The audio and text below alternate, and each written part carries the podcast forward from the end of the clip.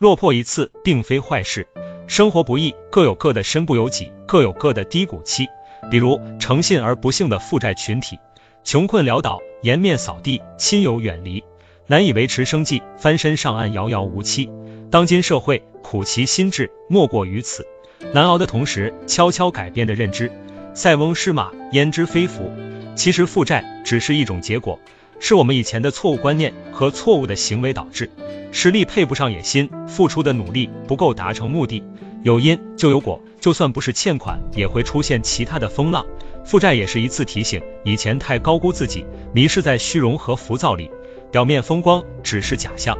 如果没有这次提醒，我们还会天真，不懂谨慎，还会一如既往按照原来的轨迹走下去，与正道渐行渐远，爬得越高，跌得越惨，走得太远，回头太难。负债让我们停下来，调整心态，重新审视自己，梳理身上的问题。找到希望的方向，踏上另一段人生轨迹，砥砺前行吧。人间正道是沧桑。